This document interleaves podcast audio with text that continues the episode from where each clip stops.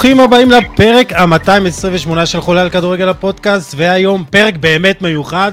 לא, אני לא סתם אומר, שלוש שנים לחולה על כדורגל הפודקאסט, ומי יותר מתאים לחגוג את האירוע המיוחד הזה אה, מגיל כנל, מי שייסד את הפודקאסט יחד איתי, ויוני מונפו שהתארח אה, באין ספור פרקים כבר, ונהפך להיות חלק מהפודקאסט, ואני יוסי עדני, הכנו לכם אחלה פרק, מה קורה חברים? האמת, ממש התגעגעתי לפאנל הזה, פאנל מיתולוגי אגדי. מתרגש להיות פה, ניתן לגיל, תתחיל. וואו, יוסי, האמת השבוע שלחת לי הודעה, אמרת לי שלוש שנים לפודקאסט, אמרתי, fuck, כאילו, איך הזמן טס, איך, כמה, כמה כבר עברנו, כמה עשינו בפודקאסט הזה, ותמיד אה, תמיד כיף לבוא לפה, אתה יודע, זה הבית, לבוא לפה, לדבר על כדורגל. Uh, התגעגעתי מאוד, ואמרתי לך כבר מלא פעמים שתזמין אותי, שתזמין אותי כבר להתארח, ואתה יודע, ככה קראת לי על תקן אופציה ב', אבל בסדר, אנחנו לא... לא, לא, לא נפתח את זה כרגע. לא נפתח את זה, אבל הכל בסדר, אבל אתה יודע שאני אוהב אותך, ואני תמיד בא כשאתה קורא לי. אני הראשון להתייצב. זה הדדי. והנה, יוני מונפו גם uh, מתאחד איתנו. גיל קלל אולי ירד מהספסל, אבל זה כמו שלום תקווה בהפועל תל אביב, הוא בא להכריע את המשחקים. אני בא, נותן את הרבע שעה שלי הכי חזק שיש, כן. ומית הניצחון הולך. כן. אז כן, כן, נדבר, אה, נדבר הרבה על כדורגל עולמי וגם על הפודקאסט, יוני. כן, אה, באמת תענוג להיות כאן, גיל קלל תמיד מרגש. זה לחזור למקורות, לחזור לבסיס, ובתקופה כזאת באמת משמח. אז יאללה, בוא ניתן בראש.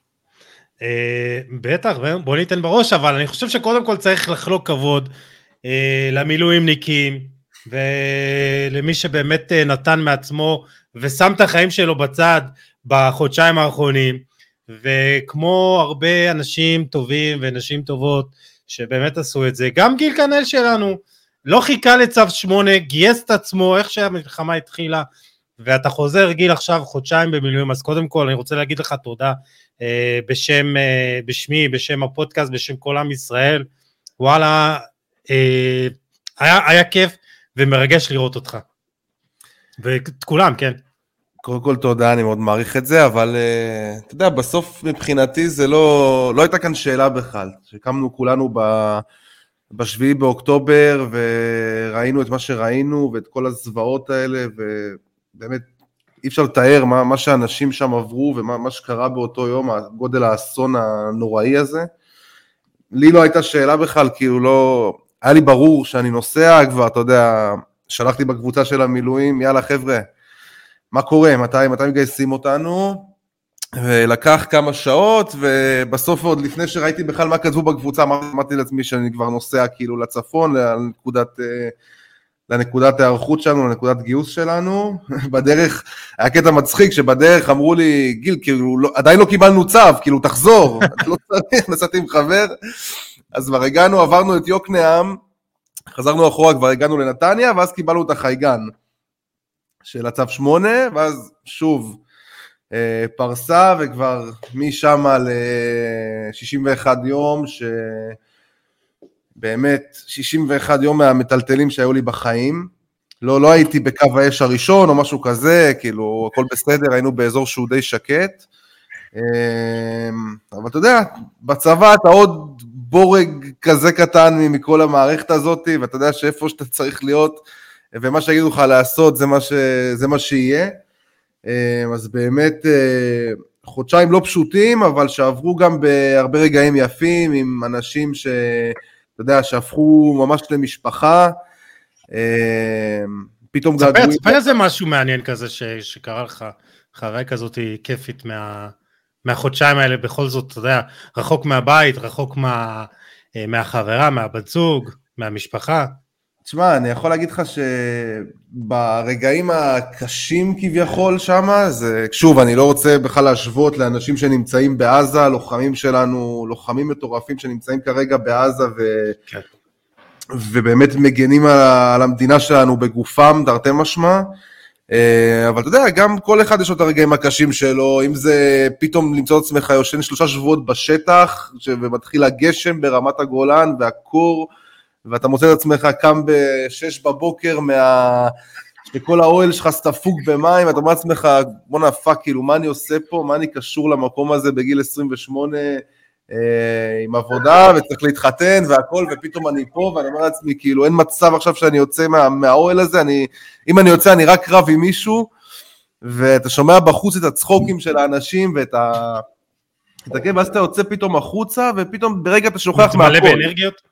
מתמלא באנרגיות, כאילו ברגע ולפני שנייה היית הכי עצבני בעולם, וכעסת על כל העולם, ואתה יודע, גם פתאום אתה מגלה שאנשים שאתה מכיר וגדלת איתם, שהיו שם במסיבה בנובה, ואני גם הכרתי שני אנשים, שני חברים ש, שהיו שם במסיבה הזאת, וזה גם משהו שמאוד השפיע עליי, ופתאום אתה רואה את האנשים בחוץ, הם צוחקים ומחזקים אותך, ו... כאילו, אתה, אתה, אין, אין לך צ'אנס אפילו, אין לך צ'אנס אפילו ליפול ל... לדיכאון הזה, וכולם כל כך מבינים למה, למה הם נמצאים כאן, ו, ומה גודל השעה. אה, וכן, אז עשינו הרבה, עברנו הרבה מקומות, לא תמיד היה כיף, אבל היו הרבה רגעים יפים. ושוב, אנחנו נחזור, המשימה הזאת עדיין לא נגמרה, אתה יודע, בסוף כן. אה, יש משימה גדולה לצה"ל, ועד שהמשימה הזאת לא תושלם, עד שצה"ל לא יפיל את החמאס ויחסל אותו לגמרי, אז גם אנחנו נחזור. זאת הולכת להיות שנה כזאת, וצריך להבין שאתה יודע, צריך לסגל לעצמנו גם שגרה בתוך, בתוך המלחמה הזאת, אין לנו ברירה. אז זהו, אז אתה יודע, דיברנו על כל, בהתחלה על האסקפיזם, וזה כאילו, זה נהיה כבר, עזוב אסקפיזם, זה נהיה כאילו איזה צורך בסיסי, כי, כי זה, זה לא תקופה של, אתה יודע, כמה שבועות או חודש, או אתה יודע, אנחנו כבר אחרי חודשיים, אבל אני באמת, כאילו, מה שהדהים אותי בכל ה... כאילו המילואימניקים שיוצאים, פשוט עצרו את החיים שלהם.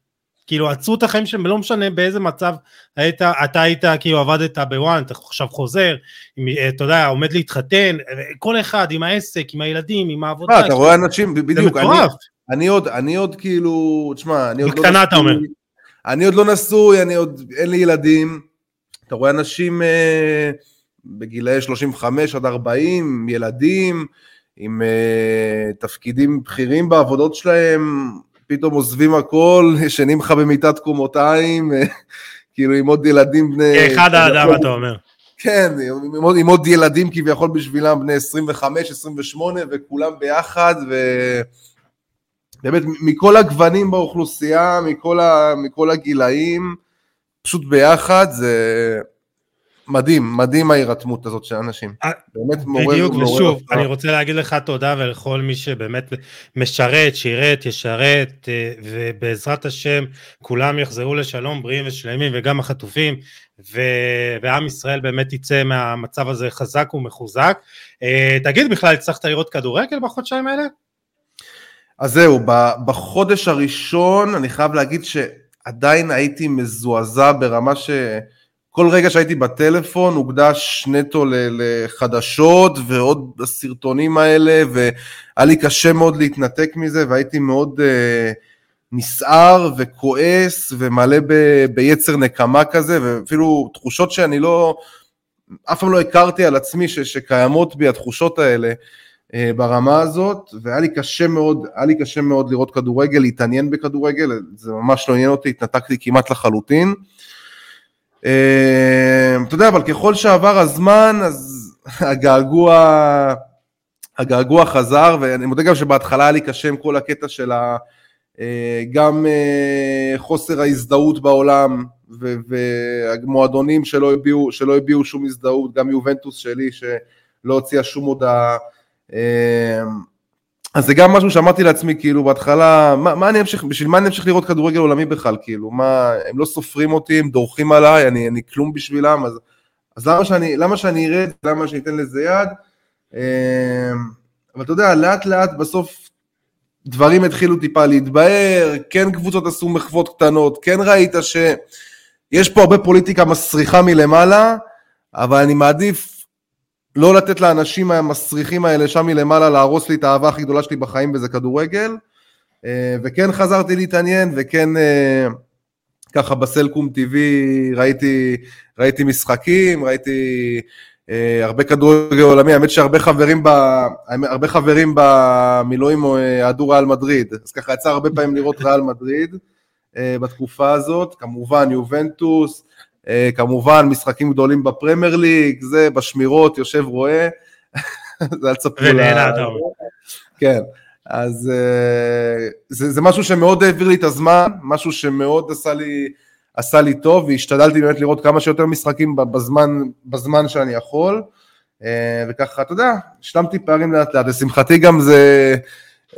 דווקא עכשיו, אתה יודע, צריך לקרות מלחמה, מלחמה כדי שיובנטוס תחזור, תחזור להתחרות על תארים, כנראה. כביכול, לכאורה, עוד נדבר על זה. אבל לאט לאט כן, חזרתי להתעניין הרבה יותר, וככה השלמתי פערים, ובסוף אי אפשר, אי אפשר להתנתק מזה. זה מה שאנחנו הכי אוהבים בעולם.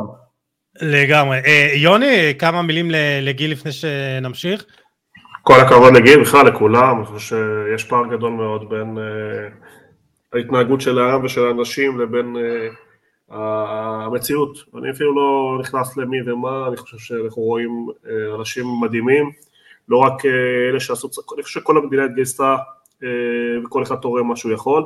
אני מהזווית שלי יכול להגיד שאני לא חי היום בישראל, אבל הכאב והעוצמה וה... של האירועים לא, לא פוסח, זה לא משהו ש... שתלוי מקום, תלוי רגש, אה, וזה לא קל לחיות את הרגעים האלה עם החדשות האלה. גם לי היה שבועות שבכלל לא קמתי המיטה, לא זזתי, היה לי קשה מאוד אה, באמת להתקיים, יש לי שני ילדים, אז, אז, ופה לא היו עצירות, אז אתה, הם עוזרים לך לחזור לשגרה, מה שנקרא, אבל באמת שאני גם חרד למצב וגם uh, ער למצב, ושוב, תודה לכל מי שנותן ועוזר ויכול, ומה שאנחנו יכולים גם מפה אנחנו עושים, עם uh, מרוצים שארגנו פה, ואם זה כל מיני uh, ערבים שעשינו פה, ואם זה ללכת לתלות מודעות, ואם זה ללכת להסיר מודעות של אחרים, קשה, קשה וכואב, גם פה, זה לא משנה כל כך המקום שאתה נמצא בו פיזית, חשוב לי גם להביא את הנקודה פה שהקהילה שחיה פה, או בכלל שחיה באירופה, אני חושב שבסופו של דבר ישראל לדעתי קו הגנה ראשון לכל המערב שישן ולא מבין את המצב, ואני חושב שמבינים גם את גודל האיום, מבינים מה קורה שם עם חיזבאללה, מה קורה עם איראן, מה קורה עם קטר, אנשים מתחילים להבין דברים שאנחנו פה דיברנו עליהם, אפילו כן. את ההשפעה של כדורגל שאני אמרתי ואמרו וואו הזוי איך הוא מקשר, ואתה רואה שזה כן משפיע, כל הכספים שהושקעו, משפיע על הפוליטיקה שגיל אמר, אה, וכמו שאני גם מסכים גיל, אני לא מוכן לוותר על, על מה שאני אוהב בגלל שמישהו זכה בפיס וקיבל את כל הגז של העולם ואת כל ה... זה, ומשתמש בזה אה, הרבה מאוד פעמים בצורה לא נכונה.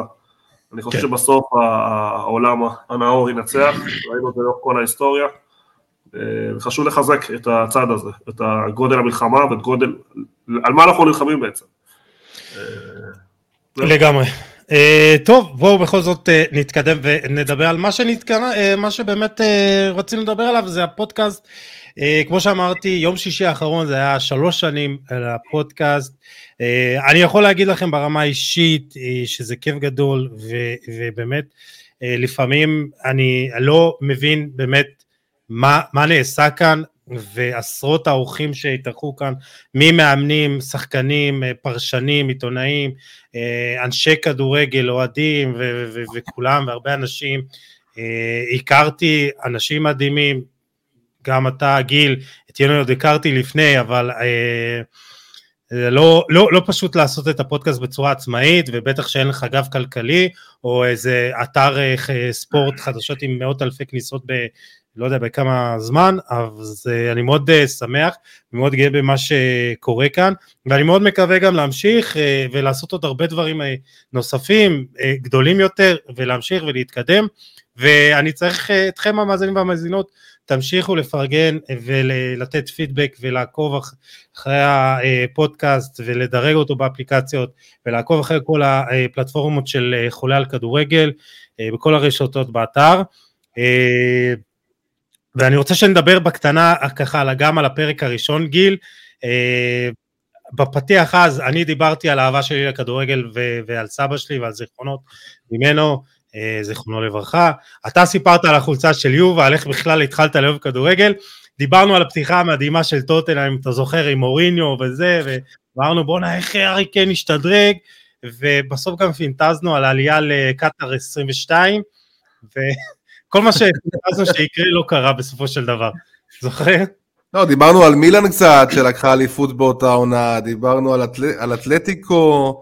נכון. אה, כן, כן, אבל אה, טוטנאם כרגיל, אנחנו מדברים עליהם בתחילת עונה, ואפשר לעשות קופי פייסט לכל, לכל סים כזה שדיברנו עליו, ולהדביק אותו על כל עונה, זה יהיה רלוונטי. אבל אה, כן, בטח, זוכר את זה, כאילו זה היה אתמול שם את הפרק שהקלטנו בחניון של קניון מודיעין. פשוט באנו ואתה יודע, מה שנקרא פרי סטייל, ירינו את כל מה, ש, כל מה שרצינו באותו רגע על כדורגל, זה הכי כיף בעולם. אה, ומשם באמת זה התפתח למקומות שלא יודע אפילו אם חלמנו עליהם, ומלא גאווה, מלא גאווה במקום הזה. אתה היית, לגמרי, אתה היית כאילו, אתה יודע, בוואן, ואני הייתי כאילו בחולה על כדורגל, בדף, זה היה בערך איזה שנתיים שהיה לי את הדף, אתה כאילו, מה, מה הרגשת שזה נתן לך? נתן לי במה, נתן לי במה שהרבה זמן, שהרבה זמן אה, רציתי וחלמתי עליה. נכון, אה, אני כותב על כדורגל כבר חמש שנים, אבל אה, לבוא ככה בפודקאסט ולדבר, זה משהו שתמיד רציתי לעשות.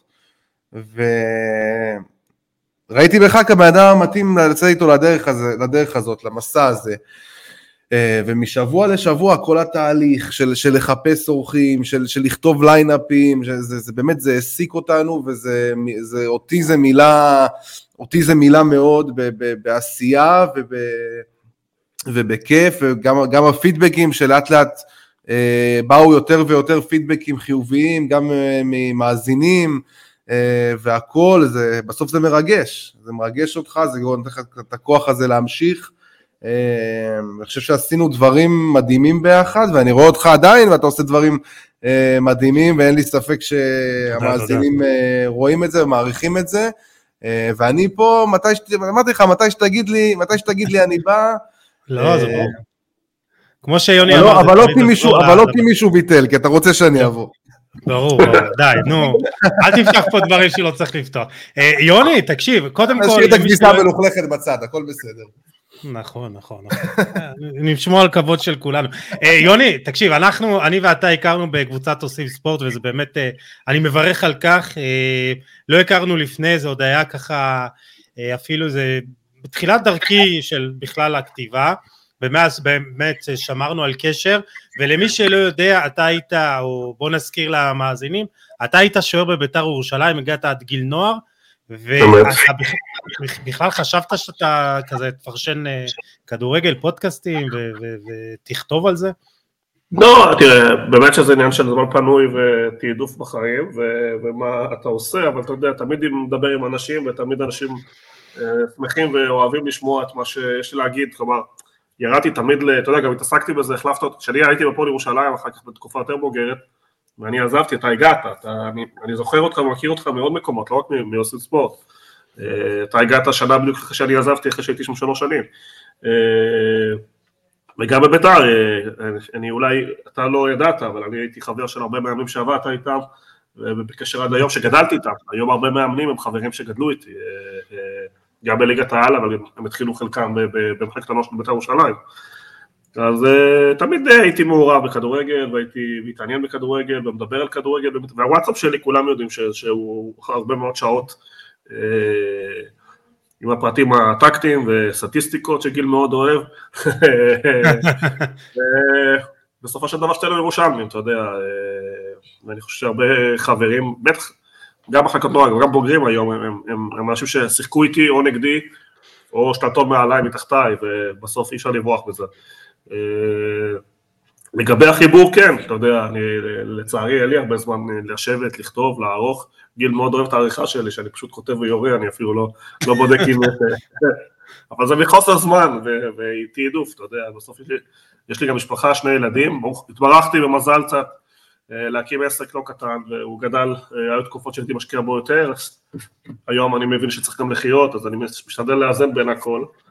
והנה אתה פה נמצא איתנו מדי פעם ככה, בשביל ההפוגות האלה. כן, אבל זה כיף, זה חלק מ... צריך להבין שבסוף אה, יש גבול לכמה אפשר לעבוד וכמה אפשר זה, וצריך גם ליהנות מהדברים, וזה חלק מהנאה שלי, כמו שאני עוצר בערב לראות משחקים של ריאל מדריד, ועוצר לראות אה, אה, משחקים מעניינים אחרים, אז אתה עוצר וקצת מקשקש עם חברים טובים ובאווירה טובה, אז אה, למה לא אחי?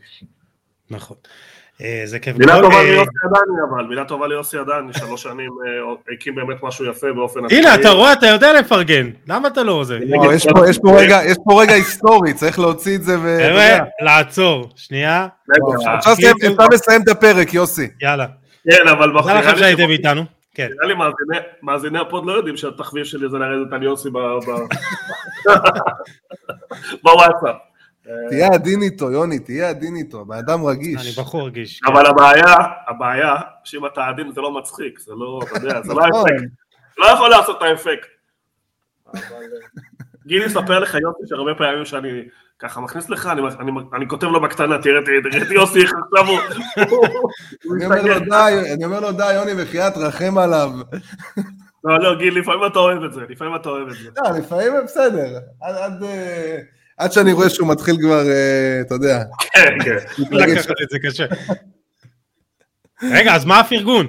רגע, שנייה, הוצאנו אותו מריכוז עד ש... הפרגון? הפרגון כבר היה, נגמר, זהו. זהו, טוב, יאללה, הכל היה על העשייה שלך ועל הפוד הזה. תודה. אני חושב שהמספרים מדברים בעד עצמם, ואתה הרבה פעמים, עוד פעמים, כשאתה ממוקד, אתה מצליח להגיע למקומות הראשונים מול אה, באמת, אה, גם חלק מהאנשים שעושים פודקאסטים, הם אנשים מאוד רציניים, אבל אתה יודע, יכול להיות שקשה להם אה, עם העקביות, אתה עושה את זה בצורה עקבית, יש קהל אה, מאזין אה, נאמן ששומע את הפרקים, ובסדר גמור, זה טוב שאתה מביא אורחים כמו גיל כנל, שמעוררים דיונים על דלפים, ככה זה מוסיף מאזינים, באמת כל הכבוד לשניכם. אני באמת הצטרפתי באמצע הדרך, או אפילו בתחילת הדרך, בהתחלה הייתי אורח, אחר כך קצת יותר, ואתה יודע, לפי זמן פנוי אנחנו משתדלים לעזור, ובכיף אחי. נהנים טוב. אה, ממש בקצרה, ככה שנסיים את הפרק בתוך הפרק הזה. אה, גיל, אה, הפרק הכי מיוחד, הרגע הכי זכור שלך מה- מהפודקאסט? וואו, אה, לא הכנת אותי לשאלות האלה, אבל אה, טירה. אם אני אגיד, אם אני אגיד בשלוף, אז זה, זה אולי תשובה obvious, אני חושב שהפרק עם איביץ' שעשינו, שבאמת היכה גלים ו- ותפס uh, כותרות אחרי זה ב- בכל האתרים הגדולים, uh, אני חושב שעשינו שם משהו גדול, uh, ומשהו ש... שיזכרו אותו, ומשהו שבאמת השפיע, uh, וזה היה לי באמת... Uh, באמת רגע, באמת רגע מרגש. בכללי, כל הפרקים שעשינו עם, אה, עם אה, אנשי מקצוע, אם זה מאמנים, אם זה אה, אנשי תקשורת, שחקנים, כל רגע כזה באמת, באמת הוא רגע גדול מבחינתי. יוני? חושב, חושב שהפרקים של ארגנטינה, איך ידעתי? בחיי, אמרתי כאילו, אתה אה, תגיד את זה? אולי, אולי לפני המשחק, אולי לפני המונדיאל, כלומר הפרק ההכנה אולי היה פרק שבו הרגשות והעניין המקצועי, ואתה יודע, לא הייתי אופטימי לפני, לפני הטורניר, בכלל לא, אבל זה שיקף באמת איזשהו מסע ארוך אה, שלי כאדם, אחרי איזשהו חלום שהוא לא תלוי בי בסופו של דבר, והוא לא קשור אליי, אבל זה ביטא באמת רגשות עצומים, גם על הילדות, על מסע, על אדם שעובר דברים ומשהו מלווה אותו, אפילו הורים קצת אה, אה, בסיפור, ואני חושב שבסופו של דבר, אני זוכר מאוד טוב את הנאום על מרדונה ועל מסי וההשוואה ביניהם, ולא חושב שדיברתי רק על כדורגל, דיברתי גם על מדינה ועל תרבות, ועל איך מדינה מתנהגת ועל איך מדינה צריכה להתנהג אה, דרך שני הגיבורים האלה. אה, גם אמרתי שאני לא מאמין ב... ב הסיפור של מר שגדלתי עליו כל החיים, שיבוא איזה גיבור מרבל וישנה הכל, השארתי את זה לנטפליקס, אני חושב שגם הזכייה של ארגנטינה הייתה בזכות מסי, אבל היה לו הרבה הרבה מאוד אנשים שעזרו שם, אני זוכר את מה שאמרתי על סקלוני, אה, זה היה כהתחזק ששינה תרבות אה, של נבחרת שלמה, הפך אותה לקבוצה, ואני חושב שהכל ביחד התחבר לזכייה ולרגע אחד גדול. ארגנטינה אלופת עולם בפעם השלישית, שחוגגים שלוש אה, לפודקאסט, הבן שלי לאו בכל תמונה מסמן שלוש, אז יאללה. יוסי, אני סימן רוצה, שלוש. זה מיוחד. סליחה, אני רוצה- אני רוצה להוסיף עוד רגע, ברשותך, יוסי. כן. הרגע, הפרק שעשינו באולפן של עוז עם אה, וינסנדנט, אתה זוכר? לפני היורו? נו. שהת- שהתווכחתי שם עם וינסנדנט, שאמר לי, וואלה, אני הייתי מהבית, וואי, אני עליתי מהבית, נראה לי. נכון, אתה היית מהבית בפרק הזה, ואני התווכחתי עם וינסנדנט, אמר- הוא אמר לי, איטליה? איטליה? אתה סופר את איטליה? מי יש להם? ובסוף כולנו זוכרים איך זה נגמר. אה, נראה לי אני... אחת ההצלחות שלך, אתה אומר. אח- אחת הפגיעות הגדולות שאני זוכר, רק אני ואורי קופר, שאגב ראיתי רק אחרי זה, שהוא אה, גם אמר שאיטליה תזכה, רק אני והוא נראה לי אמרנו שאיטליה, ראינו את איטליה כפייבוריטית לזכות בטורניר הזה, וזה באמת היה אחד הרגעים הגדולים, אחד הסינקים הגדולים. אה, כן, לגמרי חגגת על זה אחרי זה, אני זוכר כמובן. אה, ואני אגיד לכם באמת בקצרה, אה, אני את פרק 200 הקדשתי לפרק אה, שהקלטתי בעצמי, וזו הפעם הראשונה שעשיתי וכרגע עד היחידה, ובעצם דיברתי על כל הדרך אה, שלי ברמה האישית, ברמה המקצועית, ילדות, בית ספר, אה, כדורגל, צבא והכל. ועבורי זה היה איזה מין איזה ניצחון אישי, כי מי האמין שבכלל אני אדבר, אדבר באיזה תוכנית כזאת, אה, כאילו זה מתחבר למה שככה גדלתי בגילאים ממש צעירים, גיל 3-4 הלכתי לריפוי בדיבור, ועבורי זה כאילו זה היה איזה ניצחון אה, אישי כזה, גם להגיע ל-200 פרקים, גם לעשות את זה לבד בעצמי, לדבר, אני מיקרופון, אה, אז זה, זה ניצחון אישי ורגע מיוחד שאני אזכור. אה, וזהו, ואתם, זה פשוט מראה שאתם יודעים, יש לפעמים חלומות שאתה לא יודע שאתה חולם אותם, שאתה תחלום אותם ובסוף אתה, זה קורה, אה, וזה באמת אחד הדברים, כאילו לא, לא, לא חלמתי על הפודקאסט אה, באיזושהי אה, צורה מסוימת, ובטח לא כשהייתי ילד ונער, ואז כאדם בוגר, וזה דברים שנרקמים עם הזמן, ולפעמים אתה צריך את האנשים המיוחדים האלה שיגיעו וייתנו לך את הפוש, אז בקטע הזה זה גיל, היית מי שהצית את החלום הזה, וזהו, אז אה, תודה לך גיל כנל, תודה יוני מונפו, באמת אתם, אה, כיף גדול שאתם פה, חלק, מהדבר הזה, אה, ושבעזרת השם נמשיך אה, ליצור יחד וכל אחד לחוד. אה, זהו. תודה. כן. טוב, אתם רוצים לדבר קצת על כדורגל? יאללה, כדורגל.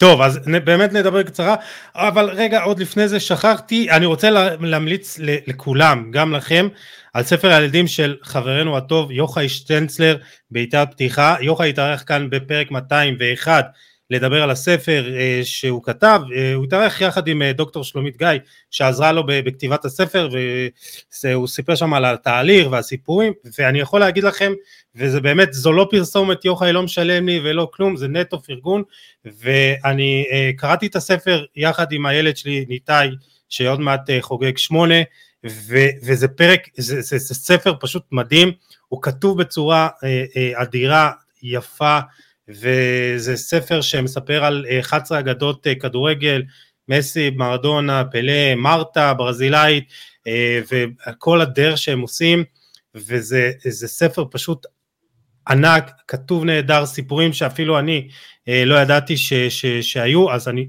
ממליץ לכולם ללכת לרכוש את הספר, אתם יכולים לעשות בגוגל בעיטת פתיחה לחפש או אה, ללחוץ על הלינק שאני אצרף לתיאור הפרק. אה, וזהו בואו נתחיל, אה, תודה קטנה לאריאל טוויטו מצוות האתר של חולה על כדורגל שעזר לי להוציא את הנתונים לקראת הפרק. וגיל, אין מה לעשות, כשאתה פה, וכשהקבוצה שלך אה, מפר, מפלרטטת עם המקום הראשון בסריה אחרי הרבה זמן, אה, צריך, לדבר, אה, צריך לדבר על אה, יובנטוס, אה, מה לעזאזל אה, קורה לה? טוב, אז אה, נתחיל ונאמר, צר לי לבאס, אבל יובנטוס לא תזכה באליפות, אוקיי? זה כבר חשוב לשים את הדבר הזה על השולחן. תשאל את אה, יוני מה אמרתי לו בפרק הקודם. חשוב כאילו לשים את הדבר הזה על השולחן, כן. אנחנו באמת נמצאים בתקופה שהיא הרבה מעל הציפיות, הרבה מעל מה, מה שמישהו, אני חושב, חלם. אחרי קיץ, שהשחקן היחיד שצירפת באמת זה טימותי וויה, לא באמת שחקן שהוא עד עכשיו אה, משמעותי כל כך. קיץ שבו הוצאת 20 מיליון יורו סך הכל, על רכש, אה, ובאמת, גם אסימיליאנו אלגרי אמר את זה, זה יותר ממי ש, שהגיע, זה מי שעזב. והוא רמז באמת בעצם על עזיבות של בונוצ'י אה, ועוד שחקנים כאלה ואחרים שהלכו ועשו את הסגל הזה הרבה יותר מאוזן והרבה יותר בריא. זאת אומרת... באמת? מה, גם דימריה שעזב? דימריה, שאני אישית מאוד אהבתי אותו, כן? אה, ובונוצ'י, ושחקנים שעזבו, והוא אומר, השחקנים שעזבו, העזיבות הרבה יותר השפיעו עלינו מאשר אלו שבאו, כי סך הכל הגיע אה, שחקן אחד, טימותי וויה, ויובנטוס עכשיו היא נמצאת, צריך להבין, בתהליך אה, של הבראה כלכלית, אחרי כל הפרשה הזאת, ואחרי שאין לנו אירופה, זה נזק כלכלי מטורף למועדון הזה. בתוך כל זה, אלגרי הצליח לבנות קבוצה מנצחת, ואלגרי אה, בעצם בנה קבוצה שהבסיס שלה זה ההגנה החזקה שלה, זה הכוח שלה לעמוד מול כל ההתקפה, מול כל התקפה אפילו הכי חזקה שיש, אם זאת נפולי, שבאמת עצרנו אותה אולי על שלושה ארבעה מצבים מסוכנים לאורך משחק שלם שזה מדהים, וגם אינטר, ובאמת מול כל התקפה, ההגנה הזאת פעם אחר פעם מוכיחה את עצמה, וזה לא רק ההגנה, זה באמת, זה משחק ההגנה של יובנטוס. אתה רוצה, המ... אתה רוצה אה, לשמוע נתון אה, שבאמת בעצם מעיד על כך, מעבר לזה שהיא ספגה רק תשע פעמים? יאללה, תן המקום, לי. היא מקום ראשון בליגה בהרחקות כדור. כאילו, זה לא משנה מה, מגיע לכם כדור, אלגרי אומר, תבעטו אותו, לא משנה לאן, תבעטו אותו הכי רחוק שאתם יכולים. כן, כן, לא, לא, משחקים, לא משחקים משחקים מיותרים, ועצם העובדה ש... אה, קודם כל רוצה לדבר גם על שחקנים שבאמת עד עכשיו בעונה הזאת צריך, חייב לשים עליהם זרקור, אחד מהם זה פדריקו גטי, אה, שעד לפני ארבע שנים שיחק בסריה D בכלל, צריך להגיד, שחקן בן 25. אה, היה זגג. כן, היה זגג, הוא לא, הוא לא צעיר, הוא בן 25, ומה שהוא עושה בעונה הזאת, וההתפתחות שלו, וה, והשערים שהוא מפקיע, אה, שהוא משחק בעצם כבלם, הוא משחק בעצם כבלם מצד ימין ועושה המון את הכניסות האלה למעלה והמון המון גם תומך בהתקפה, לא רק בגולים שהוא כובש במצבים נייחים, זה באמת משהו שמדהים לראות אותו, ו, ו, ודנילו וברמר ש, שגם, אה, משתפר, שגם משתפר בהשוואה לעונה הראשונה שלו, שככה הייתה שככה הייתה צולעת ולא בדיוק כמו שאנשים ציפו, ודנילו שמעניק את ההגנה הזאת, ו, ופתאום שחקנים צעירים שאתה רואה שעולים לך, ניקולוסי, שחקן שעולה לך להופעה אולי שלישית רביעית, אני לא יודע בדיוק, אה, בליגה, בסריה מול אינטר, במשחק עונה, קשר אחורי, ו... ו וקיאזה, וקיאזה שחוזר לעצמו ומתחיל להראות, מתחיל, מתחיל להחזיר אותך בפלשבקים ליורו, באמת אולי, אולי זה עדיין לא בא לידי ביטוי כל כך, כל כך במספרים, אבל כן אתה רואה את הדומיננטיות שלו ואת השיתוף פעולה שלו עם ולחוביץ', אה, ובאמת הכדורגל הוא לא טוב, הכדורגל של יובנטוס הוא לא נעים לצפייה, זה, זה ידוע, זה ביקורת שהיא ידועה על אלגרי והיא נשמעת על אלגרי כבר כמה שנים, אבל בסיטואציה הזאתי אי אפשר לבוא אליו בטענות. זאת אומרת, גם אם הוא ינצח כל משחק 1-0, 1-0, 2-1, כדורגל בלתי נסבל לעין, בסוף הוא מנצח ובסוף המטרה של יובנטוס בעונה הזאת... לחזור היא... לליגת האלופות. נטו לחזור לליגת האלופות, צריך להבין את זה.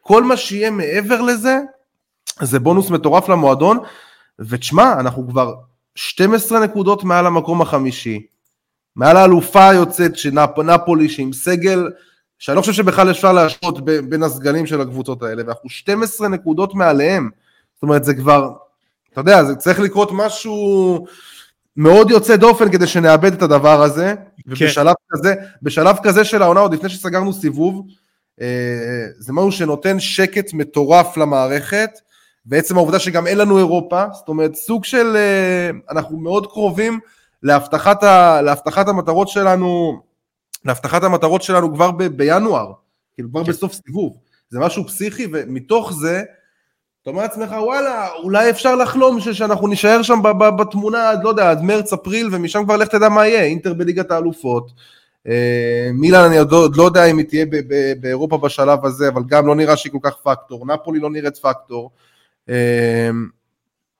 לא יודע, אולי, אולי, אולי ההגנה הזאת כן היא משהו ש, שיוכל, אה, שיוכל לקחת את יובל למקומות שאף אחד לא חלם עליהם בעונה הזאת. אמ, אז רק, רק, רק ל, ל, ל, לסבר את האוזן, מאז ההפסד שלכם לססוולו במחזור החמישי, 4-2, אה, יובל לא מנוצחת בליגה, עשרה ניצחונות, שני תוצאות תיקו, חמישה ניצחונות היו של 1-0, היא ספגה רק שלושה שערים בשלושה משחקים, שער כל אה, משחק, ויחס השערים אה, באותם משחקים, 12-3. כאילו, זה, זה, זה נתון כאילו של אין, אין, אין, אין, אין שערים, לא משנה מה, ננצח 1-0 סבבה. אני, אני כאילו רוצה אולי לשאול את יוני, יוני, דיברת בכדורגל, בפרק ה- הקודם, שהכדורגל הזה של הלגר זה מה שהביא אותו עד עכשיו לתוצאות, והוא ימשיך עם זה, לא משנה מה יקרה, אבל כאילו אי אפשר קצת לשחק כדורגל אחר עם הכלים האלה? ברור שאפשר, אבל בסופו של דבר, בתפיסת עולם שלי אני אומר לך שרוב האנשים שאני מכיר, בטח רוב האנשים המצליחים שאני מכיר, תמיד הולכים לדברים שעבדו איתם לאורך כל הקריירה, זה לא משהו שהוא חדש, זה לא משהו, זה ההפך, הוא, כי כל שהמצב נהיה יותר קשה, הוא עוד יותר מקצין את מה שהוא מאמין בו.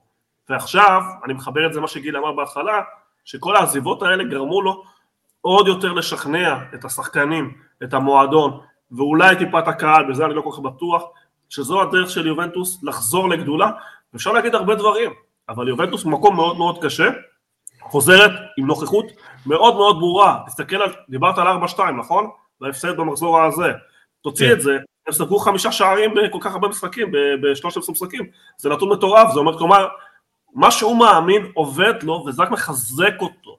האם זה יביא קהל, האם זה טיקי טקה? ברור שלא, ברור שהתשובה לא. האם זה יגרום לאלגרי להתחזק? לא, הפוך, זה יגרום לו להאמין עוד יותר שזה הדרך הנכונה. שזו הדרך, כן. הנכונה להביא תוצאות, ובסופו של דבר, בניגוד לדעה של שניכם, אני כן חושב שיש סיכוי. ברגע שאתה סופג כל כך מעט שערים, אתה תמיד תהיה בתמונה.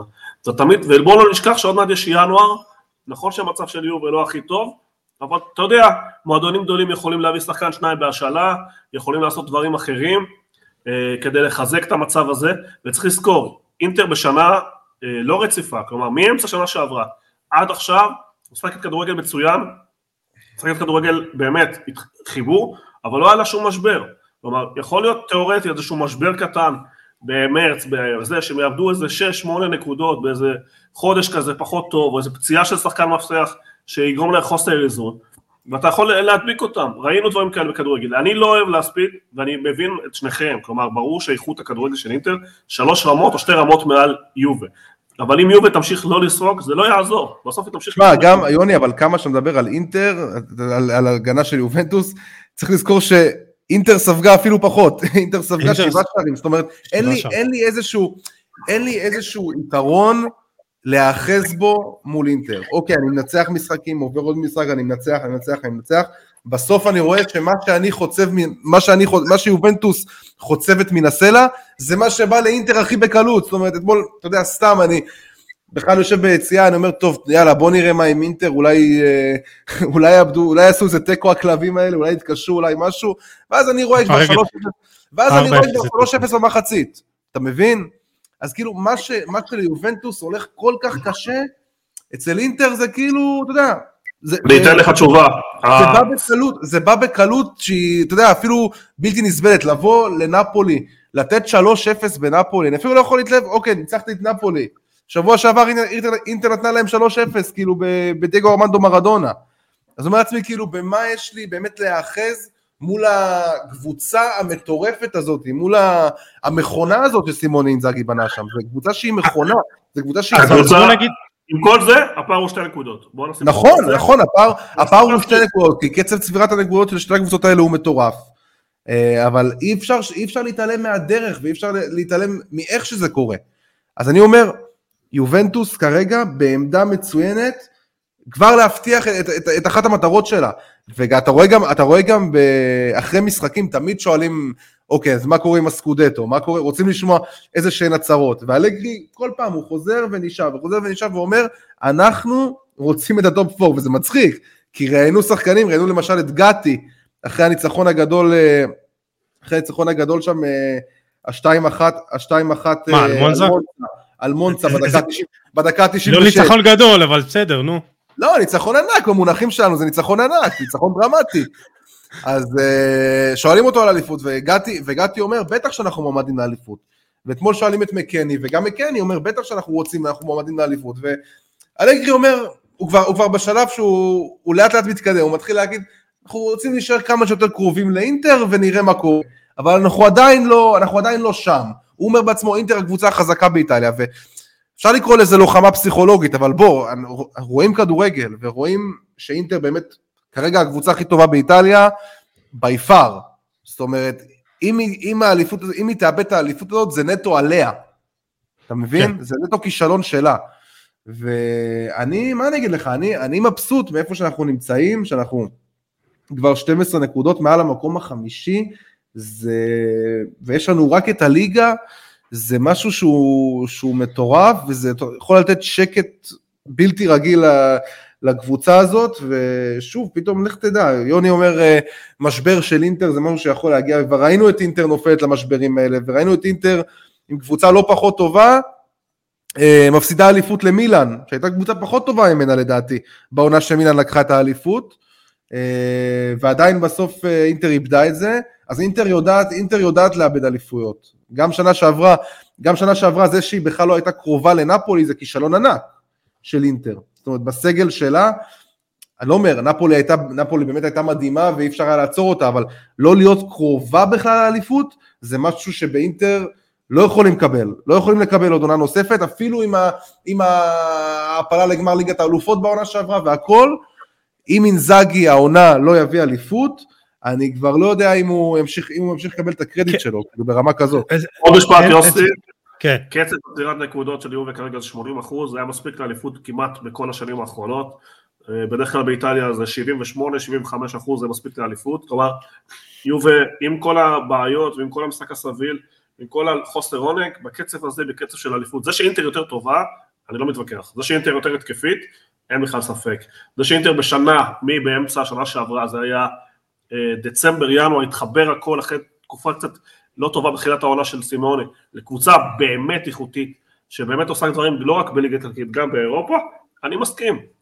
אה, היגיון אומר שאינטר, אבל לפסול ליגה שלמה על שתי נקודות, לדעתי זה שגוי בתפיסת העולם שלי, אני לא יכול לקבל אותה. לא, לא, אין ספק, אין ספק. יופי, עוד שני שחקנים שאני רוצה להזכיר, סליחה שאני קוטע אותך, עוד שני שחקנים שאני רוצה לשים עליהם את הזרקור העונה ביובנטוס, זה קודם כל רביו, שהוא נמצא בשנת חוזה, ואנחנו רואים מה השנת חוזה הזאת עושה לשחקן הזה, שבסוף, אתה יודע, הוא נשאר ככה בין ה... נפל ככה בין הכיסאות, והגענו למצב שהוא בשנת חוזה, והוא באמת... הוא אוהב כסף. הוא עושה, הוא עושה דברים מדהימים, כאילו, גם בהגנה, גם בהתקפה, הוא מניע את המשחק, הוא, באמת האנרג'ייזר של יוב, הוא, אולי השחקן הכי חשוב של יובנטוס בעונה הזאת, ומה שהוא עושה זה פשוט מטורף. אה, ושחקן נוסף זה אנדריאה קמביאזו, שהגיע בעצם, היה מושאל, היה מושאל אה, לבולוניה, אה, חזר, באמת העונה, עושה דברים באמת מדהימים, פעם שמים אותו בימין, שמים אותו בשמאל, מבשל, כובש, פשוט שחקן פנטסטי. וזה שוב, זה שחקנים שהם לא, לא כוכבי על, אבל בתוך המערך הזה של אלגרי, בתוך כל המכונה הזאת של אלגרי, הם מצליחים לייצר איזושהי יציבות, אה, ו, ובאמת צריך, צריך להגיד להם מילה טובה, באמת עושים עונה, עושים עונה מדהימה. כן, אז, אז כמו שאתה אומר, השלם הוא גדול מסך חלקיו אצל אה, יובנטוס, אבל ממש בקצרה לאינטר, אה, אני באמת קשה לי לראות, וכמו שאמר, הכל תלוי בה, כאילו זה באמת תלוי בה, אם היא מפסידה את האליפות הזאת, זה, זה, זה באמת היא. אה, פשוט מספרים מדהימים, היא גם ההתקפה הטובה בליגה, 37 שערים, אחת ההתקפות הטובות באירופה, ההגנה הכי טובה אמרת, שבעה שערים, מלך השערים משחק אצל אלוטרו מרטינס 4, 14 שערים, שישה יותר מג'ירו הבא אחריו, אה, מלך הבישולים נמצא אצלה מרקוס טורם, זה שישה, והיא כרגע בלי דמפריז ופבר, שני שחקנים חשובים, אני חושב שגם דמפריס מאוד חשוב מצד ימין, הקאן אה, בעונה מדהימה, באמת אה, אה, ידידנו אורן קדוש דיבר על המעבר שלו לעמדת השש, הוא, הוא מנהל את המשחק מאחור, והוא גם מציג מספרים נהדרים, אז אני חושב שבאמת מבחינת איכות ועומק, זה צריך להיות של אינטר, ואני חושב שהמזל הזה של, של יובה, כמו שאמרתי בפרק הקודם, המזל הולך עם הטובים, אבל יובל לא טובה. אז אתה לא יכול כל פעם לנצח את ה-2-1 דקה 94, ואז עוד פעם, ואז כאילו לשמור על ה-1-0, מתישהו אתה תיפול.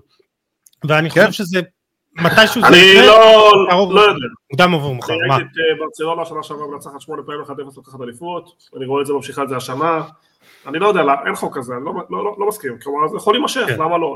כלומר מבחינת איכות אין מספיק איכות, אני מסכים איתך, אבל ינואר בפתחנו, יובה זה מועדון גדול, יובה יש לו את העוצמות של יובה, אה, גיל דיבר על המסורת גם של אינטר, אם יובה תהיה קרובה הכל יכול לקרות, כלומר אני כן חושב שזה יכול להמשיך ככה, בלי שום בעיה. שמע, אה, אה, יכול להיות שאתה צודק, אתה צודק בכמה דברים, אבל בוא נראה, בוא נחכה עם זה. נעבור ברשותכם לפרמייר ליג. אה, נדבר בעיקר על שתי קבוצות, הראשונה היא מנצ'סטר יונייטד, שהיא באמת כל פעם, אני, אני חושב שאנחנו מדברים וכמה שהיא מגיעה לשיאים שליליים, אז אחרי חודש נובמבר שהיה מוצלח, שלוש משלוש, תנח זכה במאמן החודש, ארי מגווייר בשחקן החודש, שער החודש הלך לגרנצ'ו, את חודש דצמבר היא פותחת עם הפסד לניוקאסל 1-0, מנצחת את צ'לסי, ואתמול היא מובסת 3-0 בבית על ידי בורנמוס, אה, שני הפסדים בשלושה משחקים, התקשורת יוצאת על תנח, תנח אומר שהסגל לא מספיק טוב, אה, ובאמת, אה, מה יהיה עם המועדון הזה? יוני, אני יכול לזרוק לך עכשיו אין ספור נתונים שליליים על למשל כך הנה מנצ'סטר יונייטד כבשה שבעה וחצי שערים פחות מהצפי שלה זה הנתון הכי גרוע בליגה. אה, יש לה את ברונו פרננדש כאילו הוא טוב הוא, הוא, הוא מוביל באין ספור קטגוריות של מסירות מפתח של יצירת מצבי הפקעה והכל ועדיין היא פשוט לא טובה. אתה לא רואה איזשהו סגנון אחד ואתה רואה לא יודע באמת כאילו נגמרות לי המילים אני חושב כישלון, אה, ניהולי בכלל, נתחיל מההתחלה, מהרגע שהבעלים האמריקאי השתלט על המועדון הזה, מהרגע שפרגוסון עזב את המועדון, המועדון הזה נמצא בפיגור אה, אחרי לא מעט מועדונים באנגליה, לא רק אחרי מה שעשיתי שעקפה אותה בפורם מאוד גדול, אה, הם עושים שם דברים לא נכונים גם, שחקנים עוזבים מחלקת נוער והולכים ליריבה העירונית והולכים לקבוצות אחרות, מביאים שחקנים בהרבה מאוד כסף שלא, שבשביל נקרא לזה אה, פרסום או בשביל אה, מיתוג, אבל לא בשביל שחקנים שהם צריכים. אני יכול להראות לך רשימה של שחקנים ש, שלא היו צריכים בכלל להגיע, ואתה רואה חוסר אה, דרך ניהולית, מי שמנהל את המועדון לא מבין ולא חי כדורגל, הוא הגיע מהעולם הפיננסי, ורואים הצלחה פיננסית, אבל לא רואים אה, אה, אה הצלחה מקצועית מאז שהם הגיעו. עכשיו אנחנו כל הזמן מפילים על המאמן, אבל המאמנים התחלפו שם, הגיעו הרבה מאמנים טובים, אם זה ולחל, אם זה מוריניו, יכול להיות שגם לא היו מתאימים למועדון, יכול להיות שדווקא מוריניו כן דומה מאוד בפרגוסון בהתנהגות, אבל לא קיבל המשכיות מספיק גדולה. אה, אני חושב שמבחינת אה, הטרגטינג שלהם לשחקנים היא לא נכונה, מבחינת הפילוסופיה שלהם לא נכונה, אני יותר אהבתי את מה שעשה ארטטה בארסנל, שהוא קיבל את המועדון הזה באיזשהו סוג של כלום, הוא לא הלך קנה שחקנים בני 30 אה, שעשו כבר את שלהם כמו קזמירו, כמו ורן, שאולי הם שחקנים טובים, אבל הרעב והתשוקה תשמע, אני, אני לא יודע איך אפשר באמת, כאילו, ורן לא נספר. לוק שואו עולה כבלם וורן נשאר על הספסל, אני באמת לא מבין את הדבר הזה. אבל אני, אני נגד, למה הם קנו אותו? הוא כבר הגיע אחרי כל כך הרבה תארים וכל כך הרבה אה, הישגיות, הרי ברור שהוא בא לעשות את הכסף. כי רצית להכניס לא... איזה מידת ווינריות, אה, אה, שחקנים עם מנהיגות, כאלה שעברו, שזה תארים. ארסנל קנו 15-20 שחקנים צעירים. שמתוכם 7-8 פרצו והפכו להיות אה, חלק מהמועדון ובדרך של המועדון והפכו להיות חלק מארסנל מהתרבות שהם רצו עם סגנון. מאוד מאוד ברור שנייה יוסי פה אתה קונה כוכבים כל שנה שנתיים בא מאמן אחר מוחק את מה שהמאמן הקודם עשה ורק אתה מוציא הרבה מאוד כסף ולא מקבל שום דבר תמורה. כאילו, כל הניהול המקצועי הוא... אה, הם כן, הם, כן, הם כן קנו שחקנים צעירים, פשוט הם כאילו, הם לא קנו את השחקנים הנכונים, אם זה אנטוני, אה, אם זה אנטוני ש, שהוא צעיר והוא כן אמור לענות על, לענות על הקריטריונים האלה, אם זה אמרבת שהוא, זה עדיין, זה, שהוא אמור להיות גם לענות על הקריטריון הזה של שחקן רעב, וזה עדיין, זה עדיין לא זה, זה עדיין לא מישהו שיכול להחזיק את הקישור של יונייטד לבד. אה, זה, זה השאלה את מי אין פילוסופיה ברורה, אין תוכנית ברורה, כל נכון. מאמן בא עושה מה שהוא רוצה. אתה דיברת על אה, צעירים, בסדר, אבל לפעמים מביאים את אחד כמו סנצ'ו, שיש לו גרנצ'ו, שעולה מהנוער, ויש לו את, אה, את רשפורד. אז, אז כמה, כמה שחקנים אתה יכול לפתח בתוך קשר שמאל? אתה מבין? כלומר, קונים כאילו בשביל שיווק, נגיד מאונט, שחקן טוב, אבל אני אף פעם לא ראיתי אותו בתור איזשהו כוכב שיכול להוביל מועדון, אז כלומר, וגם הוא הגיע על איזה תפקיד, הוא הגיע לתפקיד של, אה, של אה, ברונו פרננדס, כלומר, בטח. אז, אז למה? אז למה אתה מוציא 70, 70 מיליון יורו על שחקן? בשביל מה? אם אתה יכול רק אחד לשחק. אתה יודע, אני כל הזמן אומר על ריאל, אומרים אין דרך, אבל בריאל אתה קונה שחקן ואתה נותן לו את כל היכולת וכל הזה להתפתח למשהו, ואתה רואה שכן הם מתפתחים בזמן. ביונייטד אני כמעט לא מזהה שום דבר של, של... בוא נגיד ככה, אם הייתי שם מנהל מקצועי טוב לאורך שנים, אני לא מאמין שאחד מהם היה עושה, כלומר 90% מהטעויות היו נמנעות, אתה מבין לאן אני מכוון? ועכשיו יפילו את זה על תנ"ג, ויכול להיות שגם הוא יש לו חלק, אבל הוא בא, הוא חייב להצליח, והוא חוזה גדול, אז הוא קונה מה שבא ליד, וזה לא עובד, זה לא עובד ביונייטד, זה לא עובד בצ'לסי, שאין דרך לסגנון, שאין אפיון מסוים, לדעתי זה לא יכול לעבוד. ושוב, היום אני חושב שיש שלושה ארבעה מועדונים באנגליה, שמנוהלים הרבה יותר טוב, אה, ליברפול של קלופ, ארסנל של ארטטה, בטוח שפפ אה, גוורדיאלה וסיטי, ואפילו מועדונים כמו ניוקאסל שאולי לא איתה בטבלה, אבל אתה, אני כן מאמין שהם יכולים לאורך זמן כן להביא משהו, ביונייטד שום דבר שהם עושים לא משכנע אותי שהמועדון הזה הולך לצאת מהמצב שהוא נמצא בו, ואל תשכח שההיסטוריה מכבידה, כי מקום שני ביונייטד זה סוג של כישלון שלישי, וכרגע אנשים צריכים להבין שההיסטוריה לא רלוונטית, הם צריכים להבין שכרגע הם בפיגור אחרי הכל. תסתכל על האקדמיה של סיטי, כל שנה מוכרים שחקנים ב-30, 40, 50 מיליון יורו. פעם כל השחקנים האלה היו באים ליונייטד, היום כל העבר נמחק. כאילו סיטי מחקה את המועדון הזה ממפה. ואני לא אופטימי, כי המנהלים האלה שיכלו למכור בקיץ, כלומר אם בקיץ המועדון הזה היה נמכר, אז יכול להיות שהיה בא מישהו חדש ובונה איזשהו משהו אסטרטגי הרבה יותר טוב. אני לא רואה עתיד אה, ורוד. אז זהו, אז אה, היה, מאבק בין הקטרים, אה, השייח הקטרי לבין סר ג'ים רטליף שמחזיק גם בניס. ג'ים רטליף אמור לקחת את זכויות הניהול וגם את האחריות הניהולית הספורטיבית והוא אמור לעשות שינויים בעיקר בהגנה העלינו כתבה באתר של חולל כדורגל יחד עם אריאל טוויטו על הבלמים שמועמדים ו- ו- ורוצים להתחזק לפחות בבלם אחד אם לא שניים אז זה כבר אולי התחלה טובה.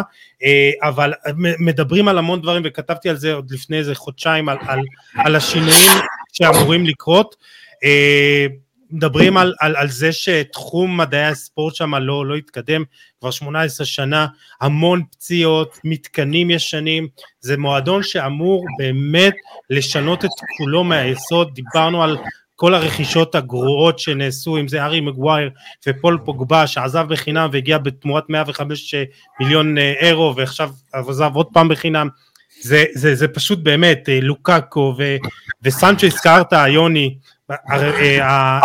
אגב, גיל דיבר על אמברט, יש את קסמירו, אז כאילו, לאן זה הולך, כאילו, אתה מבין, כאילו מעמיסים אחד על השני לפעמים בלי מחשבה. כן. אני לא רוצה לתת לכם נתון, נתון שמספר אולי את כל הסיפור של יונייטד, באמת נתקלתי בו אתמול, זה פשוט מדהים, שכבר אתמול עם ההפסד לבורנמוט, יונייטד הפסידה יותר משחקי בית אה, באולט טראפורד מאשר כל 21 העונות האחרונות של אה, אלכס פרגוסון, כאילו יותר... בעשר שנים. מאז הפרישה של פרגי, היא כבר עברה, היא כבר עברה בהפסדי הבית את כל הקדנציה של פרגי. זאת אומרת, כבר 35, 35 הפסדים, 35 אה, הפסדים אה, באולט טראפורד, לעומת 34 הפסדים עם פרגי בכל התקופה שלו באולט טראפורד. אני חושב שזה מסכם הכל, המועדון הזה, מאז העזיבה של אלכס פרגוסון, עדיין לא, עדיין לא מצא את הדרך. עדיין לא מצא את ה... אז, אז באמת, אז אולי עם, ה, אה, עם אה, סר ג'ים, עם אה, רדקליף זה יקרה, ואני רוצה לדבר על הקבוצה המפתיעה ביותר העונה בפרמייר ליג, אסטון וילה, היא מנצחת את סיטי 1-0 בבית וגם אתמול את ארסנל 1-0, לא מלאיבה אבל, אבל יש לה כלים לא רעים בכלל, הגנה חזקה, שוער גדול, יוני, אה, ועם מקום שלישי שתי נקודות אה, מתחת לליברפול, אחת אה, מתחת לארסנל, ואולי אתה יודע, כולנו מדברים על ארסנל, על ליברפול, על מצ'סטר סיטי שזה, אולי כדאי להתחיל לספור אותה, יוני. אני לא יודע, אני מחבר את זה אני לא יודע אם אפשר לספור אותו בתוך התארים, אבל פה אתה רואה קבוצה שמהרגע שהגיע המאמן, יש סגנון מאוד מאוד ברור, יש אפיון מאוד מאוד מיוחד, להחזיק כדור בכל מחיר, להניע אותו כמה שיותר, לא אתה יודע, סליחה, אני חייב להגיד לך, היה אתמול קטע במשחק, שדיבו מרטינז מחזיק את הכדור ואתה מצלמה לימרי ואתה רואה אותו פליי פליי כאילו אתה יודע השפתיים שלו הוא רוצה שיניעו את הכדור הוא ירצה שכאילו צחקו מהר זה, זה, זה יפה מאוד. בדיוק, יש לה מאמן, מעל הכל יש לה מאמן שהוא underrated גדול. וכשכולם שאלו לפני שנה וחצי או משהו כזה, מתי הוא הגיע לשם? למה הוא הולך בכלל לאסטון וילה? כאילו למה הוא עוזב uh, באמצע העונה את ויה ריאל והולך, uh, והולך לקבוצת uh, אמצע טבלה so called בפרמייר ליג? הוא ידע בדיוק מה הוא הולך לעשות שם, והוא ידע בדיוק איזה משאבים הוא הולך לקבל שם, והוא הביא לשם את השחקנים שלו, שחקנים שהוא רצה, אם זה פאו טורס שעיצב לו את ההגנה בצורה מטורפת, אם זה ליאון ביילי שנותן מהירות אדירה, ושחקן שאני מת עליו מהתקופה שלו בבאייר לברקוזן, אה, ושחקנים באמת... עוד, עוד אחד שהגיע מבאייר לברקוזן, מוסא דיאבי, הוא נכון, בדיוק, הם היו צמד חמד, הם היו צמד חמד שם כל השנים. כן.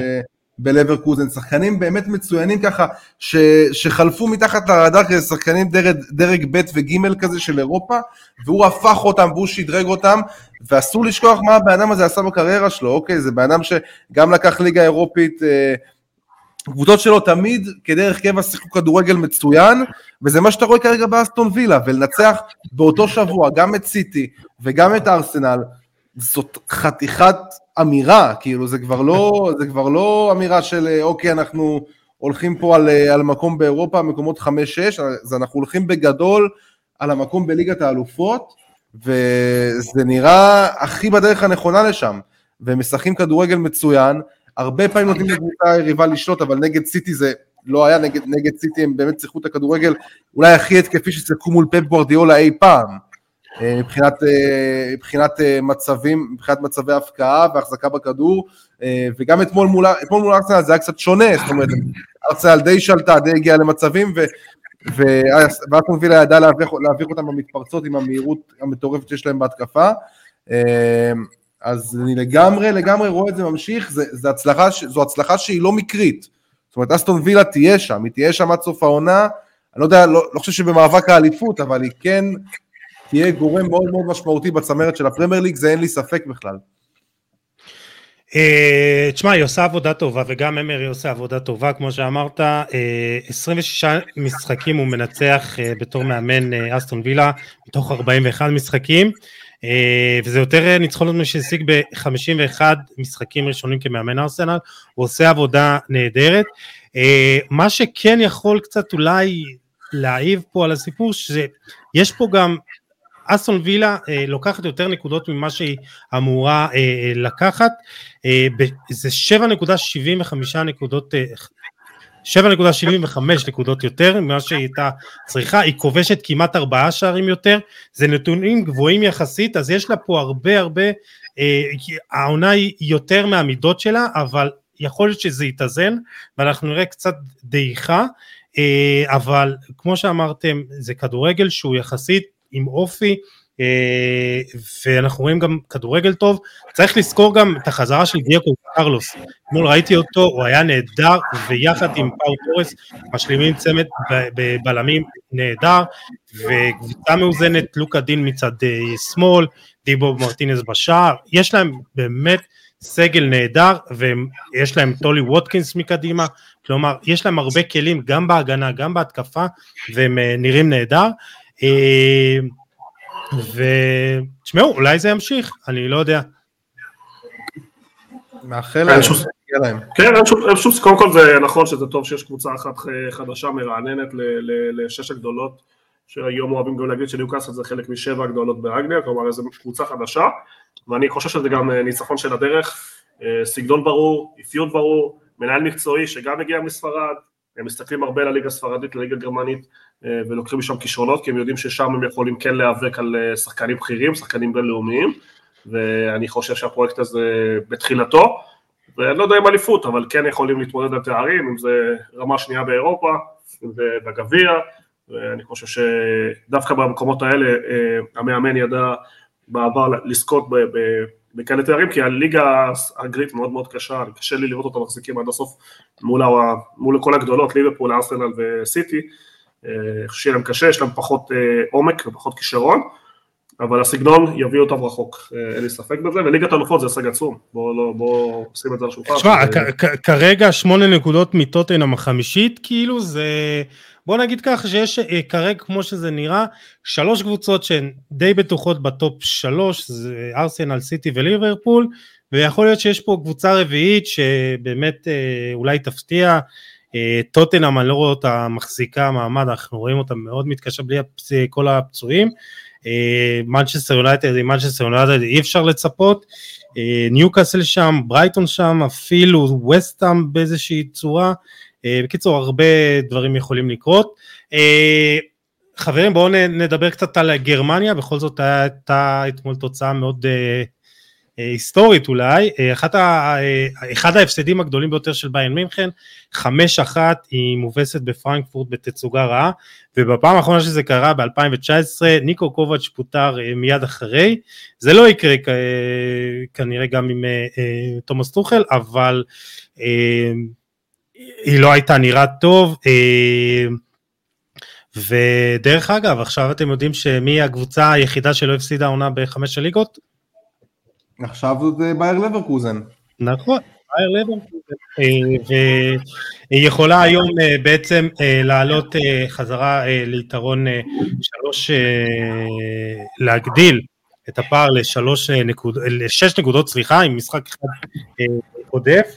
היא תשחק אה, נגד שטוטגרד, בשטוטגרד משחק מאוד מאוד מעניין, שטוטגרד מקום שלישי אה, עם אה, חמש נקודות, ואתמול פורסם אה, כתב גרמני בשם פלורני פלטנברג, אה, כתב של סקאי, די אמין שביין מאוד מאוד מאוד רוצה את רונלד אראוכו, וגם הייתה שיחה משולשת איתו עם אה, טוחל וכריסטוף אה, פרוינד המנהל הספורטיבי, ושהיא מאוד לוחצת, אראוכו מרוצה, אחר כך היה גם פבריציו וגם אשרף בן עיאד, שני עיתונאים באמת אמינים גם, שאראוכו מאוד מאוד אה, מרוצה בברצלונה ולא יעזוב ולא כלום, אה, ואז היה את המשחק, ואז אני, אני באמת לא מבין את כביכול את הרצון של באיירן להתחזק באראוכו, יש להם שלושה בלמי על, וכאילו, אתם עכשיו רוצים עוד בלם רביעי, בלם טופ אירופי, תביאו קשר אחורי, חסר לכם איזה מישהו כזה.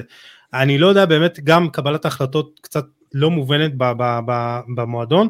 אני דווקא חולק עליך, יוסי, אני חושב שדווקא הם כן צריכים את אראוכו, אני חושב שאראוכו קודם כל יותר טוב לדעתי מכל הבלמים שלהם, כן, עם כל הכבוד, קים, שאמרנו, הוא בלם מעולה. אוקיי, הוא בלם כן, מעולה. אבל אתה מבין, כל בלם מ-50, 60, 70 מיליון אירו. כאילו, רגע, כן. הם הביאו את קים, באמת, אחלה של רכש אחרי עונה אחת מצוינת בנפולי. אוקיי, עונה אחת מצוינת בנפולי, שבאמת הכל עבד והוא היה חלק מזה, ואני לא מוריד מזה, אבל זו עונה אחת. יש להם את, יש להם את אה, אופמקאנו, שאני אישית, לא, אישית לא מחזיק ממנו בכלל. זאת אומרת, אני לא, לא, לא רואה ממנו שום דבר שמתאים לקבוצה כמו שמתאים לקבוצה כמו ביירן מינכן אתמול זה בכלל תקשיב הגול השלישי שם זה זה זה משהו שלא זה לא יכול לקרות בקבוצה כמו ביירן מינכן כאילו ש... אני קשה לי מאוד לסנגר עליו אני מאוד אוהב אותו אבל אני, אני יודע שאתה אוהב אותו אני יודע שאתה אוהב אותו יוסי אבל זה זה פעם אחרי פעם כבר מוכיח שזה שזה לא מתאים. כאילו זה, הוא לא נותן שום ערך מוסף לביירן שאני רואה אה, ברמות האלה יש את דליכט שאני באמת מאוד מחזיק ממנו, אני חושב שהוא בלם מצוין, אבל כן צריך שם את, ה, את העוד בלם הזה, צריך שם את, ה, את, העוד שחקן, את העוד שחקן אחראי הזה בהגנה שבאמת יעצב את הדבר הזה, כי קים זה לא מספיק, ואופמקאנו זה לא מספיק, וזה לא מספיק לקבוצה כמו ביירן מינכן, ואני מסכים איתך שזה לא יפתור את כל הבעיות, הם צריכים להביא גם קשר אחורי, קימיך לבד כקשר אחורי זה לא מספיק, הם צריכים עוד מישהו שהוא עם אופי קצת יותר דפנסיבי, אמ, אבל גם בוא לא, בוא לא, אתה יודע, יש לביירן את המפלות האלה כל עונה, כאילו זה קורה להם, זה קרה להם, אה, זה קרה להם ניקו קרובץ' אז שהם הפסידו גם אה, בפרנקפורט, קיבלו חמישייה, אה, זה קרה להם שנה שעברה נגד גלדבך אם אני לא טועה, זאת אומרת ביירן זה, זה, קורה לה, זה קורה לה הנפילות האלה מדי עונה, זה אפילו לפעמים נראה קצת כמו איזה נפילות מתוכננות כאלה כדי לאפס רגע את כל המערכת, אבל uh, אין ספק שיש לה בעיה בהגנה, וזה גם, ראו את זה בעונה שעברה, ראו את זה בעונה שעברה כשהיא הגיעה מול סיטי וזה כבר לא עבד. אז אם ביירן רוצה לכוון גבוה לליגת האלופות ובשביל זה הביאה את ארי קיין, אז כן, היא צריכה לשפר את ההגנה שלה והיא צריכה לשפר את הקישור האחורי שלה. זה בלי ספק בכלל. אה, יוני, מה, מה דעתך? אה, בביין מבינים מה הבעיות האמיתיות שלה? אני חושב שקודם כל אני מסכים עם גיל לגבי הבלם, אני לא מחזיק ממנו בכלל מאוקופני... אופמקאנו. כן, אני לא מחזיק ממנו בכלל, אני חושב הבעיה הכי גדולה שלו זה חוסר האקטיביות. משחק שתיים טובים ואז שלושה לא טובים, שניים שלושה טעויות במשחק זה, זה יותר מדי לקבוצה כזאת. אני חושב שעצם זה שכל שנה הם קולים בלם בהרבה מאוד כסף ולא פותרים את הבעיה, זה מצביע על בעיה, וזה שהם רוצים בלם זה, זה מוכיח את הנקודות שגיל אמר. אה, אני חושב שביירן סובלת מאוד ממעבר אה, של שחקנים, כלומר ביירן עשתה עשר אליפויות אה, רצופות ועשתה שתי צ'מפיונס בדרך, ואתה רואה שכל השחקנים שהביאו את ההישגים האלה, אם זה מולר, אם זה לבנדובסקי, אם זה אלבה, הרבה מאוד שחקנים שהיו מעורבים בשנים האלה במנהיגות, או שמעבר לשיא בהרבה, או שעזבו, ויש הרבה מאוד שחקנים טובים שרוצים לעזור לכסף יותר גדול. כלומר, אין מספיק נאמנות, אין מספיק שלד אה, מנהיגותי שאוהב ורוצה להיות במועדון, וביירן לא מצליחים בניהול המקצועי לטפל בזה. אה, והנה, אה, אלפונסו דייוויס רוצה לעזוב לריאל, אני מחזק אותך. שנייה רגע, אבל שמות זה לא מספיק, זה שאתה קונה שחקנים טובים או לא מספיק טובים, זה לא פתרון תמיד להכל, כי הזהות הגרמנית החזקה שהייתה שם והשלד הזה, היה בו גם המון המון ווינריות ורוע, לא היה כאלה תבוסות כל כך הרבה, גם אם היה בשנים, אני מדבר איתך על העשר שנים האלה, חוץ משנה של האחרונה, זה לא היה כמו עכשיו שזה קורה יותר מדי פעמים, ומשהו נשבר פה, והאוהדים והקהל לא יכולים לקבל את זה, זה מוסיף המון המון לחץ, ומאמנים גדולים נופלים פה, אנחנו ראינו את אה, נגלסמן נופל פה, ואנחנו רואים אה, את אה, טוחל מחזיק כי אחרים נפלו, כי טוחל אם היה מגיע לפני כאלה, היה עף אחרי תוצאות כאלה, ואני חושב שהיה לו המון המון מזל שנה שעברה באליפות, ממש מזל, פציעה של ג'וד בסוף, ממש הוא לקח את זה על מלא נפילות של דורטמונד, חוסר, אה, חוסר עמידה שלהם בקו הסופי. הוא לקח את האליפות על שער, אתה יודע. כן, וגם, המון, המון מזל חייבים להגיד את זה. אפשר לקרוא לזה וויניות, אבל וויניות זה לא כשאתה נופל כל כך הרבה פעמים בחודש האחרון, זה, זה פשוט היה באמת... אה, תשמע יוני, אבל השנה, השנה דווקא כאילו... אני לא מצליח להבין את העליהום, את העליהום הכל כך גדול עליו, זאת אומרת, הוא הפסיד אתמול פעם ראשונה העונה, אוקיי? הוא באמת, הוא מקום שני בבונדסליגה, באמת כי לברקוזן בעונה מצוינת, אבל כולה, לא חושב, לא חושב שמתרגשים מזה יותר מדי, כי אני חושב שביירן תחזור למקום הראשון מתישהו, זה יקרה, אבל בכל מקרה, עלה ממקום ראשון בשאר בתים בליגת האלופות עם 13 נקודות, אה, גם לא הפסיד, ארבעה ניצחונות ותיקו, זאת אומרת ביירן כן עומדת במטרות שלה וכן גם משחקת כדורגל טוב לפרקים ארוכים, אז אני לא מבין על מה... על מה קודם כל, קודם כל אתם, אתם שוכחים שביירן גם הפסידה בגביע לסרבוקן מהליגה השלישית, כלומר יש פה גם כישלון בקטע הזה, אה, התבוסה הזאת היא 5-1, זה תבוסות שבביירן כאילו, התבוסה האחרונה 5-1 הייתה לפרנקפורט, כלומר זה, יש פה, יש פה הרבה דברים שהם אה, אה, מדליק, כן אמורים להדליק נורות אדומות, ההגנה של ביין סופגת כמעט חמישה שערים יותר, יש לה את ה-XGA הנמוך ביותר באירופה, 9.8 והיא סופגת 14 שערים, כלומר יש פה באמת בעיה קשה בהגנה, היא אמנם אה, גם אה, כובשת כמעט אה, הכי הרבה, הכי הרבה סליחה באירופה, יש פה כמה בעיות שצריכים אה, לטפל בה, אחת הבעיות באמת כמו שאמרנו זה הניהול המקצועי, אה, היא איבדה גם את בנג'מין פבר וגם את יוסיפ סטנישיץ בהשאלה לברקוזון ולא הביאה מחליפים, היא רצתה מאוד את ז'ואאו פלאיניה מפולאם והיה את כל הסיפור שלו בסוף חלון העברות אז יש פה באמת, יש פה גם כישלון מקצועי, ניהולי, אז, אז יש פה הרבה דברים שגם עובדים אולי לטובתו של טוחל. יוני. יש המון חוסר שקט עם אה, דייוויס שרוצה כנראה להגיע לריאל מדריד. נכון, זה מה שאמרתי מקודם, כן זה התחבר. כן. כלומר, הם לא מצליחים אה, לעמוד ביעדים שלהם גם בשמירת שחקנים, שלפני היה להם המון המון שקט של המון שנים, הם רוצים מאוד לשמור על איזשהו מבנה שכר אחיד, או לא לחרוג יותר מדי, קשה להם, כי גם ריאל וגם ברסלונה מושכת שחקנים שלהם. אם אה, אלפונסו דייוויס ילך זה עוד אבדה גדולה. אה, אתה רואה שאחר כך אם אתה קונה, לא בטוח שאתה עומד באותה איכות. אה, שוב, זה הכל עניין של ציפיות, אני חושב שבליגה הגרמנית, כמו שגיל אומר, כנראה שהם יחזרו ויובילו, אבל זה לא ביירן העוצמתית של השבע, שמונה שנים האחרונות, עד שנה שעברה, שגם הייתה תמיד אחת הפיבוריטית באירופה, אנחנו רואים ביירן הרבה יותר פגיעה, פחות חזקה, ואנחנו גם רואים קצת אה, הידרדרות גם ברמת הנבחרת וברמת השחקנים הגרמנים כי חלק מהשחקנים שהיוו את השלט כמו פיליפ לאם, כמו מולר, היו שחקנים שגדלו בתוך המועדון זה גם משהו שכרגע אה, לא מספיק מפותח במועדון. ואנחנו רואים את התוצאה של זה, שוב זה לא כזה רע, מקום שני, משחק אחד, אפשר להגיד שזה פרגוסון היה אומר זה יום אחד בהיסטוריה אבל אני חושב שאם אנחנו גם את הסוף שנה שעברה אז יש פה סימני שאלה שלא היו פעם בביירן כן, אז uh, באמת הרבה יהיה תלוי ב- בינואר, uh, ומה יקרה עם לברקוזן. אנחנו uh, לקראת סיום, אבל יש איזה שתי נקודות, אולי נספיק רק אחת, שאנחנו חייבים לעשות ממש בקצרה. ג'ורג'ו קייליני uh, עם לוס אנג'לס FC מפסיד בגמר ה-MLS לקולומבוס קרו, ואומר בסוף המשחק, יכול להיות שזה היה המשחק האחרון שלי בקריירה, ותשמע, אחד ה... תשמעו, אחד הבלמים האגדיים, גיל, הוא אחראי לפגיעה הכי גדולה שלך בתולדות הפודקאסט, בשחייה של הזה, הוא היה, הוא ובונוצ'י צמד אה, על, אה, אז ניתן לך את הכבוד, אגדת יובה, אגדת נבחרת איטליה, אחד השחקנים ה... אני, אני אגיד אולי, זה אחד השחקנים שהכי פחות לא נראה שחקן כדורגל, נגיד כמו תומאס מולר כזה, כאילו שאין לו איזה משהו מיוחד, אין לו איזה כאילו איזה יתרון בולט של מהירות או משהו, אבל הוא, הוא כאילו, הוא, הוא אוהב את המשחק הזה, הוא חולה על המשחק הזה. מה, כן, כמה מילי, מילות פרידה.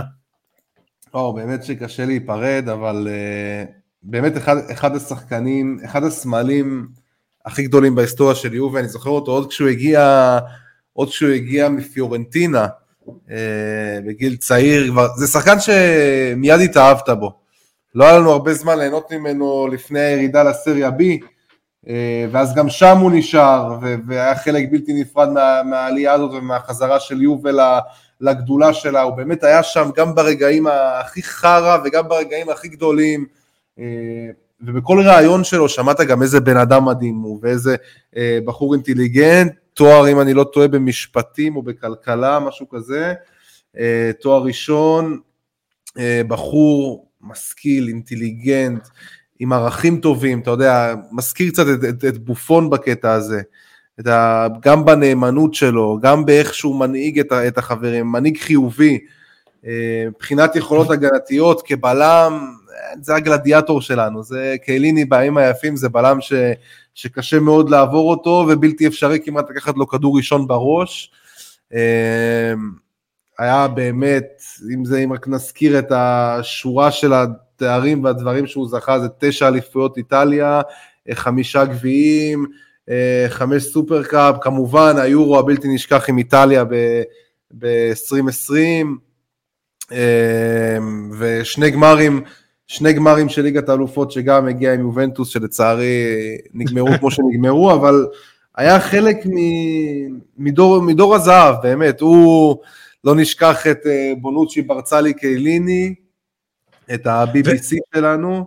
והוא, הוא, הוא, תקן אותי אם אני טועה, כאילו, הוא כמה רמות מעליהם באהדה שלו, בנאמנות שלו, כאילו בונוצ'י הוא, חד משמעית, יש לו לשון חלקלקה קצת. בונוצ'י הוא, בוא נגיד, אם בונוצ'י כבר, אם בונוצ'י כבר שנוא, וכבר היה שנוא על, על רוב האוהדים בעצם מהעזיבה המוזרה ההיא למילאן, וגם כשהוא חזר זה כבר לא היה אותו דבר, ושלא נדבר בכלל על, על העזיבה המכוערת שלו עכשיו, וכל ה...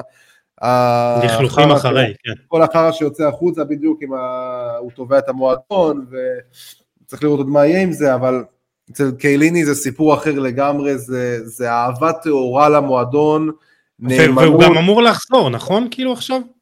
נאמנות חסרת תנאי, כן, לדעתי הוא יחזור, הוא אמור לחזור אם אני לא טועה לתפקיד, אה, לתפקיד במועדון, לא יודע בדיוק עדיין מה, אה, אבל אה, חד משמעית, אגדה, פשוט אגדה, אחד השחקנים שהכי אהבתי ביובה ונבחרת איטליה לאורך ה-15 שנה האחרונות.